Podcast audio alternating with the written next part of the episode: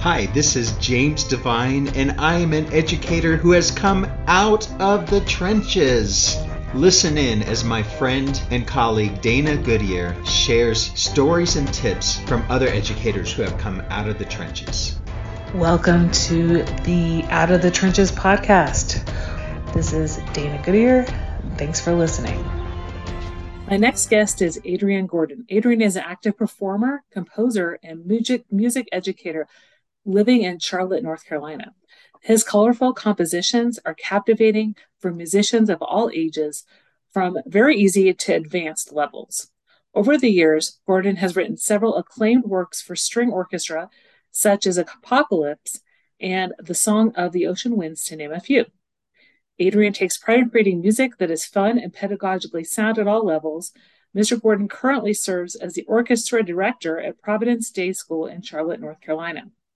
He received his BA in music from the University of Miami and his master's degree in music education at Florida International University. In addition to teaching, Mr. Gordon is a composer with Alfred Music Publishing and the founder of Leap Year Music Publishing, which publishes string music for elementary, middle, and high school ensembles. His compositions appear on the California, Florida, Texas, Maryland, and Georgia Orchestra Association Music Performance Assessment lists. His compositions are also distributed through J.W. Pepper and have been performed throughout the world. Adrian resides in Charlotte with his wife, Kelly, and their two sons. Welcome to the podcast, Adrian. Thank you so much for having me, Dana. Well, I connected with you because I've heard you on another podcast, uh, um, James Devine's podcast, and you know he's also a music educator, and I haven't had that many music educators on my podcast. Uh, so I'm excited to talk with you uh, about your composition and your music publishing. But let's start off with uh, the question I ask everybody. Tell me about a time when you were in the trenches and managed to crawl out. Well, I would say that was in my last position, my previous position. I was in a tough spot and kind of was the genesis for writing the book. Um, but I had been in several different positions before, different roles, and was quite successful, what I deemed quite successful. But as I transitioned into that position, things were difficult. And I had to really sit down and think about why were things so difficult here? So I was journaling, I was conversing with my best friend, um, I was just trying to flesh out all these ideas on why am I having a hard time during this transition. And through all of that, I started coming up with um, the ideas for the book. But in that particular um, transition, I was in a tough spot where I guess that that particular school was not very accepting of my outlook on education. Mm-hmm, mm-hmm. And, um, I was uh, very much of the mindset that students can achieve, um, and mm-hmm. we have to assume that they can achieve, not assume that they can't. Um, and regardless of where they are, you meet them where they are. You know, in in my case, being a musician, a music educator, whether they're playing "Twinkle Twinkle Little Star" or playing a major symphony, we expect for those students to reach their personal best, and we don't we don't set the standard low for them. So the previous school that I was at was not very fond of that kind of thinking. And I just kind of equated it to when we install lights in our house or when we light a candle, we expect to get light. Mm-hmm. We don't install lights in our house to turn them off to or to always have them off. Just as when you are enlisting in the discipline of music, it is meant to be played and played to be recognizable and, and played well. Um, and unless you set those standards and meet kids where they are and expect and assume that you can do this, um, mm-hmm. I think it's kind of a disservice. So the outlook that the school was having was, um, you know, in my opinion, quite toxic and not appreciative of what I was trying to offer the kids. And I had to really think about my own worth um, as mm-hmm. a professional and decide whether or not that was an environment that I wanted to stay in. Um, and I, I, learned a lot from that position, and, and that did help me write a lot of the book um, and hopefully offer value and, and help to others who are in similar situations. But um, yeah, that was probably a time where it was quite toxic, and I had to figure out, um, you know, catch my bearings and figure out what I wanted to do. Mm-hmm, mm-hmm. And we'll talk a little bit about your book, Note to Self, um, and a little bit. I wanted to talk though about how you got started playing music, um, what age you got started with, and maybe what instrument you started with. Yeah, I started pretty young. I started probably when I was, I want to say maybe eight years old or so. Mm-hmm. Uh, and I would sit and watch my mom play piano. I can still, I was telling my wife the other day, I can, I was pulling up some of the uh, the pieces she used to play on piano, and I can, it, it's so vivid. I can even smell Mm-hmm. dinner in the kitchen and, and watching her and, and listening to her play and her going back and forth between playing piano and cooking dinner. So those those memories are quite fun and vivid.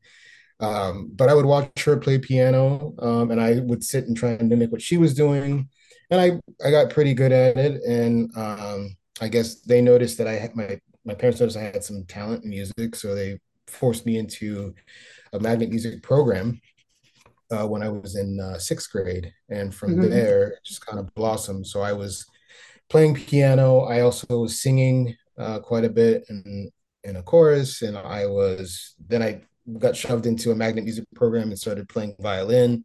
And we didn't have a lot of money, but um, I had to teach myself how to play, and it just kind of stuck. And all throughout my middle school and high school years, I played. Um, and then I was also I was in a, a choir in high school, and then I started picking up guitar in high school Okay. as well. Um, and then that led into being in a band, and you know, so there's just so many natural uh, progressions uh, Yeah. for me to be involved with music. Uh, and those opportunities were there in school and outside of school. So it just kind of stuck. And then I ended up going to University of Miami and studying music.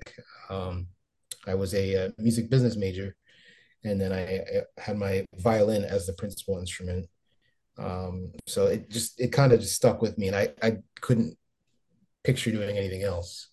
hmm hmm Yeah, definitely something that you've had throughout uh, you being raised and going into that magnet school. And you know, as I told you, I've been I've been in choir since uh, middle school, but um, Mhm. did not go into music as as my profession, but am still involved, you know, heavily in choirs, and you know that's a large part of my life. You know, I'd love to have been able to play more than just you know a little bit of my voice part on the piano, but right. you know, And, you know, I, um, I I share that with my students too. You know, as you get older, the body ages. You can't do all the sports and physical activities that you're doing when you're young, but you can always sing and play your instrument. You know, yeah, that's something to yeah. think about. Yeah, definitely, definitely. Well, tell me about um, the age of your students at Providence Day School, and um, you have some compositions on your website. So, uh, talk to me. I talked a little bit in your bio about some of those, but um, did you start writing compositions more for kids um, that you teach, or was it just more for just teachers in general to use? Um, well, the first composition I did was back in when I was in seventh grade. I just started Mhm. scribbling stuff in a, a, a staff staff pad that I had. Yeah. Um, but once I finished uh, college, I I always said, you know, I would love to write stuff like quartets and and music like that. And I just took a stab at it when I finished um, college, and it kind of stuck. Uh, you know, and I had to learn all the instruments. Um, and once I understood the ranges and the capabilities of all the instruments, I felt like, hey, you know all this information. Why not write music Mhm. for these instruments? So I ended up just starting writing stuff. I wrote a, I think I wrote a trio, which was one of my first pieces for two violins and cello. And then I started writing something for a string orchestra. And the most exciting part was hearing it played by other people. Mhm. So when I first started, I had no intention really. I don't, well, I guess I I thought about, hey, maybe what if I compose something and I sent it to one of these major publishing houses. Um, so I would put it in front of the students blind. They didn't know it was my my uh, and I wanted to get a reaction and see what they thought of the piece. Um, and they enjoyed it. They were enjoying the music. Mhm. And then I would in turn send it to these publishing houses just to see what they thought and see if it was something that they'd be interested in publishing. but I would keep getting these resounding no's, like, no, mm-hmm. we're not interested in your material. And I'm thinking, what's the disconnect between what the students are doing in the classroom and what people in these um, boardrooms are, are seeing yeah. in the publishing house? So I got frustrated and I said, you know what? I th- and not in a conceited way. I think what I'm doing is special, um, and I'm, I'm proud of the work that I'm putting out. And to me, it seems as special as something like a leap year. Yeah. So that's where I kind of started thinking about being the change that I wanted to see in my own life. And hey, why not come up with your own publishing company called Leap Year Music? So I started making Leap Year Music and pushing my own music out there because I was just kind of in love with the process and also hearing um, what was once in my head out in the world. Um, and, you know, fast forward with 13, 14 years later, um, I've been publishing my own work and uh, putting all that stuff out through Leap Year Music. So that's been the, the process, the, the path that I've taken. But then you've also had uh, JW Pepper uh, pick up a lot of your music as well that you sell through their site. Yeah, so they're um, my biggest distributor um, or vendor uh, for the music that I that I write. Um, but and I have a couple other several uh, other vendors around the country that will uh, will sell my music, and then I also sell it online. Um, it's been it's been a pleasure to see a lot of it popping up online on, on YouTube, different groups, um, soloists playing some of my stuff. Uh, I was very fortunate just the other day to have uh, one of my solo pieces for violin performed by a great violinist named Rachel Barton Pine. Mm. So I felt really honored by that to hear my music out in the world and people appreciating it. And, um, you know, I, I, I, feel humbled by stuff like that. Mm-hmm, mm-hmm. Yeah. And it's uh, just going to keep, uh, you know, being, being played and more music is going to get out there as time goes yeah. on. And yeah, that's got to be exciting. Um, so you mentioned that you compose a lot of string music. Um, hmm. do you do mostly um, classical style, or are there other styles of music that you compose? Well, so I compose music for elementary, middle, and high school, um, and it's basically in the educational realm. Um, although you know, I, what music isn't educational? Uh, you could one could argue, um, but yeah. So it's for elementary, middle, and high, and a lot of it is straightforward, traditional style. But I do have a few pieces which kind of push more into the contemporary realm that almost feel like uh, cinematic. Um, mm-hmm. One of the pieces that you mentioned, Apocalypse, you know, it's kind of my, one of my darker works where it's really cool to play, I think. And from what I've heard from students, it's a string orchestra piece that mixes strings with a bass drum. So it has this mm-hmm. very ominous, dark sound, and it sounds like it's straight out of a movie. Um, so there's stuff like that that you know I also compose um, that's not strictly you know classical so i try mm-hmm. and mix it up a bit to keep it interesting um, and fun for students at all levels mm-hmm, mm-hmm. and so you do and in your classes have kids that are uh, from beginners to seasoned players like yourself when you were that age yeah uh, so i have some really uh, beginning stuff that maybe like a, a, student who's been playing with three, four, or five months can play, and stuff that advanced groups can play. And that's the idea, just to be in, engaging with all levels of students, and it keeps my brain fresh mm-hmm. and keeps me on my toes as a teacher. I think what what helps is being an educator uh, in the classroom. I'm also a conductor and then a composer and all three roles kind of inform one another and help me be better at the other. So i feel like i'm a better conductor because i'm also a music educator. I'm, a better music educator because i'm a composer and so on and so forth. So all those roles help uh, help with my career and and just help me be a better musician. Mm-hmm, mm-hmm. so you also do workshops um, on your website that there's information about them but is this mostly something where you're um, maybe teaching uh, about some of the pieces that you've uh, composed, or is it um, conducting? Tell me a little bit about what you do, either virtually or in person, for other schools. Yeah, I've done both, which is a lot of fun. I, I was just recently, uh, this week actually, was able to work with a school.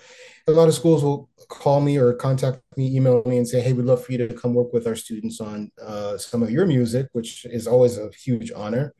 and I'll get to do some coaching and, and do rehearsal with them, give feedback, uh, do Q&A with them, and just offer a unique perspective that you don't normally get to hear from a living composer.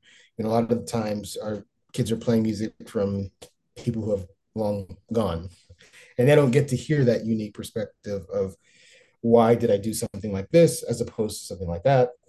Mm-hmm. So that's always special for the kids to be able to meet the composer and get a really up, up close and personal um, interpretation of the music. Mm-hmm. So yeah, I do a lot of that, and um, yeah, and I I like them both. I like it online. Um, a lot of times I'll have the uh, conductor; they'll be my my proxy, and they will lead the ensemble, and I can uh, work with the students and uh, kind of point out things that need to be fixed or things that they're doing really well that um, are really meeting my intention. Um, and then the students can always ask me questions, which is a lot of fun too to hear what what they're thinking about the music. And then same thing in person. In person is great because I get to actually conduct and and really uh, work and coach the students up close and personal, which I really enjoy that too. Um, so I do a lot of that. I've been doing a lot of that for the past couple of years now, and it's been a lot of fun. Yeah, just thinking about that. Sometimes with some of the pieces we sing in my chorus, I'd love to be able to ask some of those composers who are still right. around. They just live other places. You know, why they made that certain arrangement for that part, mm-hmm. and like you know, some of the notes that just clash with the other voice parts, and they do did right. it for a certain reason, right? Right, but yeah It's like and, it would be nice was, to know. and that's the great thing about our, our, evolving technology, where we can meet virtually, and I can um, explain a lot of those ideas to students. Um, you know, so that's that's been a lot of fun. You know, it doesn't have to be oh, you live across the country, we can't talk to you. No, we can meet up uh, in real time. Yeah, yeah. So um, you have your book on the screen behind you. Uh, Note to Self, a music director's guide for transitioning to a new school school and building a thriving music program.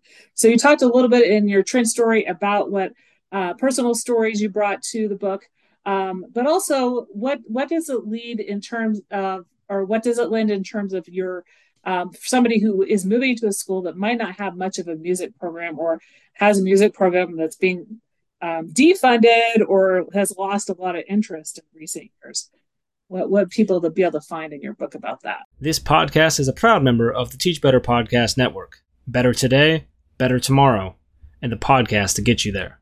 Explore more podcasts at www.teachbetterpodcastnetwork.com. Now let's get well, back to the episode. Um, the first thing I would I would say is probably think about yourself. Mm-hmm. And I know that that seems counterintuitive, but first taking care of yourself because the yeah. job won't take care of you. Uh, so, as uh, music educators and as educators in general, we have to think about self care, um, which is not really talked about a lot. But teaching is so hard and it's so demanding, uh, physically and emotionally and mentally all day, every day. We rarely just leave work at work. Um, so, I would say, for one, think about taking care of yourself. Um, and then after that, think about your purpose, why you're doing what you're doing. Remember that you're in the field of people and that you're there to um, help students and uh, care for for students, um, and that music happens to be the vehicle to do that. Um, and then beyond that, there's some real practical things that we can do as educators to prepare uh, prepare ourselves. But I go through some of those things in the book, like connecting with your outgoing director if you possibly can, so you get a little background on where the program has been, where you intended it to go, and it didn't go, or it did go. Um, also, I think one of the big things is is helpful is yearbook study. It goes a long way to know quite a few names when you show up on day one, um, students and um, faculty uh, to know who who to find and where to go. Uh, so I think that's also really helpful. Um, I also advocate for finding a mentor, even if it's not within your department, just somebody that knows the culture, um, knows the, you know, the layout of the building and and how things are done, um, and connecting with that person, writing things down, uh, making sure that you're absorbing as much as you can from them. Um, and then I also talk about in the book like developing a beginning of the year checklist so you're not completely overwhelmed. A lot of times, you know, as educators, we go in on the first couple days, and the first thing your administrators do, which mind you, they would never ask students to do, is they sit you down in meetings all day, and you're expected to just sit there and absorb all yeah. this material. And the whole time, you're feeling really nervous about getting your your classroom ready and, and getting everything ready to go. Um, so I I advocate going through your checklist um, and making sure that you're not having all these stray ideas and being able to knock them out um, one at a time. So I, I provide a checklist in the book uh, that that helps teachers kind of focus what they're going to do and work on when they get uh, get to school. Um, and I also advocate for doing like a, a, meet and greet with the students if you can ahead of time, like a promotional video that introduces yourself if you can't make it there ahead of time, um, or a welcome letter that kind of talks about who you are as an educator, your your history, and um, what your outlook is, and, and, stating your vision, and also getting uh, students and, uh, and and even parents involved with mm-hmm. the vision and, and, agreeing to here's where we're going um, and getting everybody signed in signed on to that so those are just a couple things that i would recommend that i, I go through in the book um, about starting off a brand new school year mm-hmm. Mm-hmm. yeah this uh, podcast will be released uh, close to the beginning of the school year and that's definitely um, you know worthy things to know whether or not you've uh, just started um, your career or you're uh, a veteran teacher just transitioning to a new school, right? And I like that yearbook study. I think that would apply to everybody when they get hired at a yeah. school just to kind of know, yeah, there might be a certain amount of turnover, but try to get a hold of a yearbook and see also like lets you know a lot about the clubs and like um, any mm-hmm. school with the performing arts, you know then how many uh, different um, orchestras and ensembles they have. Um, and you might not be able to find all that out on the website or the the uh, interview. So um, yeah, it's definitely right. good. Looking into those things. yeah. Yeah, and then also for yeah, particularly for music educators, I advocate for seeing if you can get a hold of um, some past concert program booklets. Okay. And that's going to give you a great idea as to the level that the students are playing at. So when you're coming in you're not of course you're going to have to do your own diagnostic but you can kind of tell okay we're in this range maybe a grade one to grade two for this type of group. Um, and i'm not coming in completely you know off guard and, yeah. and blind. So that's a, another helpful tip uh, for for teachers who are starting out the school year Mm-hmm, mm-hmm. Great tips, great tips. Um, so, a lot of the music educators that I know or have interviewed for the podcast, um, I know that they have that certain um, niche or something special that helps them stand apart uh, as great presenters, uh, people that put on professional development, and as yourself, um, sometimes authors. Uh, so, what what in your mind sets music educators apart to be able to um, be great presenters and writers and speakers? Hmm. Well, I think um, music as a discipline in and of mm-hmm. itself requires us to be in front of an audience, and yeah. you know, music is meant to be heard. So I think we have that kind of edge uh, from other disciplines because we are literally meant to be in front of other people um, to play and to be heard and to share now it's just a matter of changing mediums. You know if you're going to be doing presenting it's not necessarily with an instrument but you're still taking on that same role of engaging an audience and sharing ideas and sharing experience uh, on your from your craft with them. And i think another part of it is just practice. You know I, from what i've learned over the past several years i'm not the best public speaker uh, but what I've had to do is sit and write down everything that I want to talk about, so that my my mind doesn't go completely blank. Yeah. And I have some resemblance of okay, exactly what I'm going to say up on stage, and even if I miss, you know, a line or two here here and there, at least I have a general idea Mm-hmm. Um, I think an interesting and educational concert requires us as music educators to talk to um, our audience and let them know about what happened in the classroom that developed uh, this piece from one point to the next, why this this piece was important to us, what we learned, all those things that you generally want to tell your audience um, so that they get a little bit more context and appreciation for what you're playing. Um, I think it just requires that practice and that intentionality uh, before you get up on stage. So I think that's a big part of it too, just the the practice of it. Mm-hmm, mm-hmm. And also, uh, you have that longevity piece. If you're at a school for a while, you see the growth in students. Um, I've taught mm-hmm. French, and so if kids ta- take that over several years, you see that growth as well. But like um, if you're teaching uh, just seventh grade language arts, for example, you know you don't really see that. So as as a um, band or orchestra teacher, like especially K twelve in the same school, you're definitely seeing growth um, and having that connection with the student last for for many years. Yeah, that's one of the privileges of being in a program like like I, am in. Um, you really get to see development from the beginning stages, and, and me particularly because I'm uh, at a K through 12 school. So mm-hmm. I, I see the kids in fifth grade and I go with them all the way through 12th grade, which is really cool. I get to see them grow as people and as musicians. Um, and it's exciting. And uh, it's a unique perspective that I think a lot of academic teachers don't get. Mm-hmm. So uh, yeah, I really enjoy that aspect of, of education as well. We've talked a lot about your growth as an educator and some of your stories you wrote about in your book, uh, some of your compositions, and how you got started playing music. Out of everything we've discussed on the podcast today, what's one thing you'd like listeners to remember? Um, I always try and tell my myself and my colleagues and my friends that um, it's important to give yourself grace uh, yeah. in our profession because the profession won't grant it to you. Um, I think it's important to give yourself grace, realize that as an educator, things aren't going to end up and go exactly how you'd like them to go immediately. It's going to take time. It's a process. Yeah.